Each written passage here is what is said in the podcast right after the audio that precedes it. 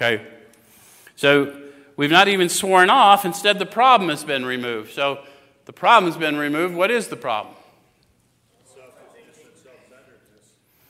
Yeah, driven by fear, right? They, they kind of laid it back for us and for that we really have a fear problem.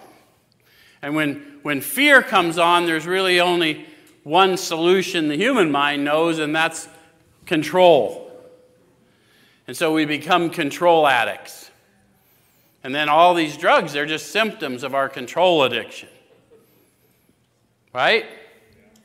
All those other things are just trying to block consciousness, just to control how I think and feel, to release me from me. That's what all those things do.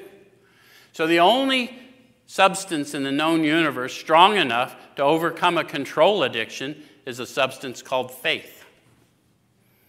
Which is why they tell us faith without works is dead. They tell us over and over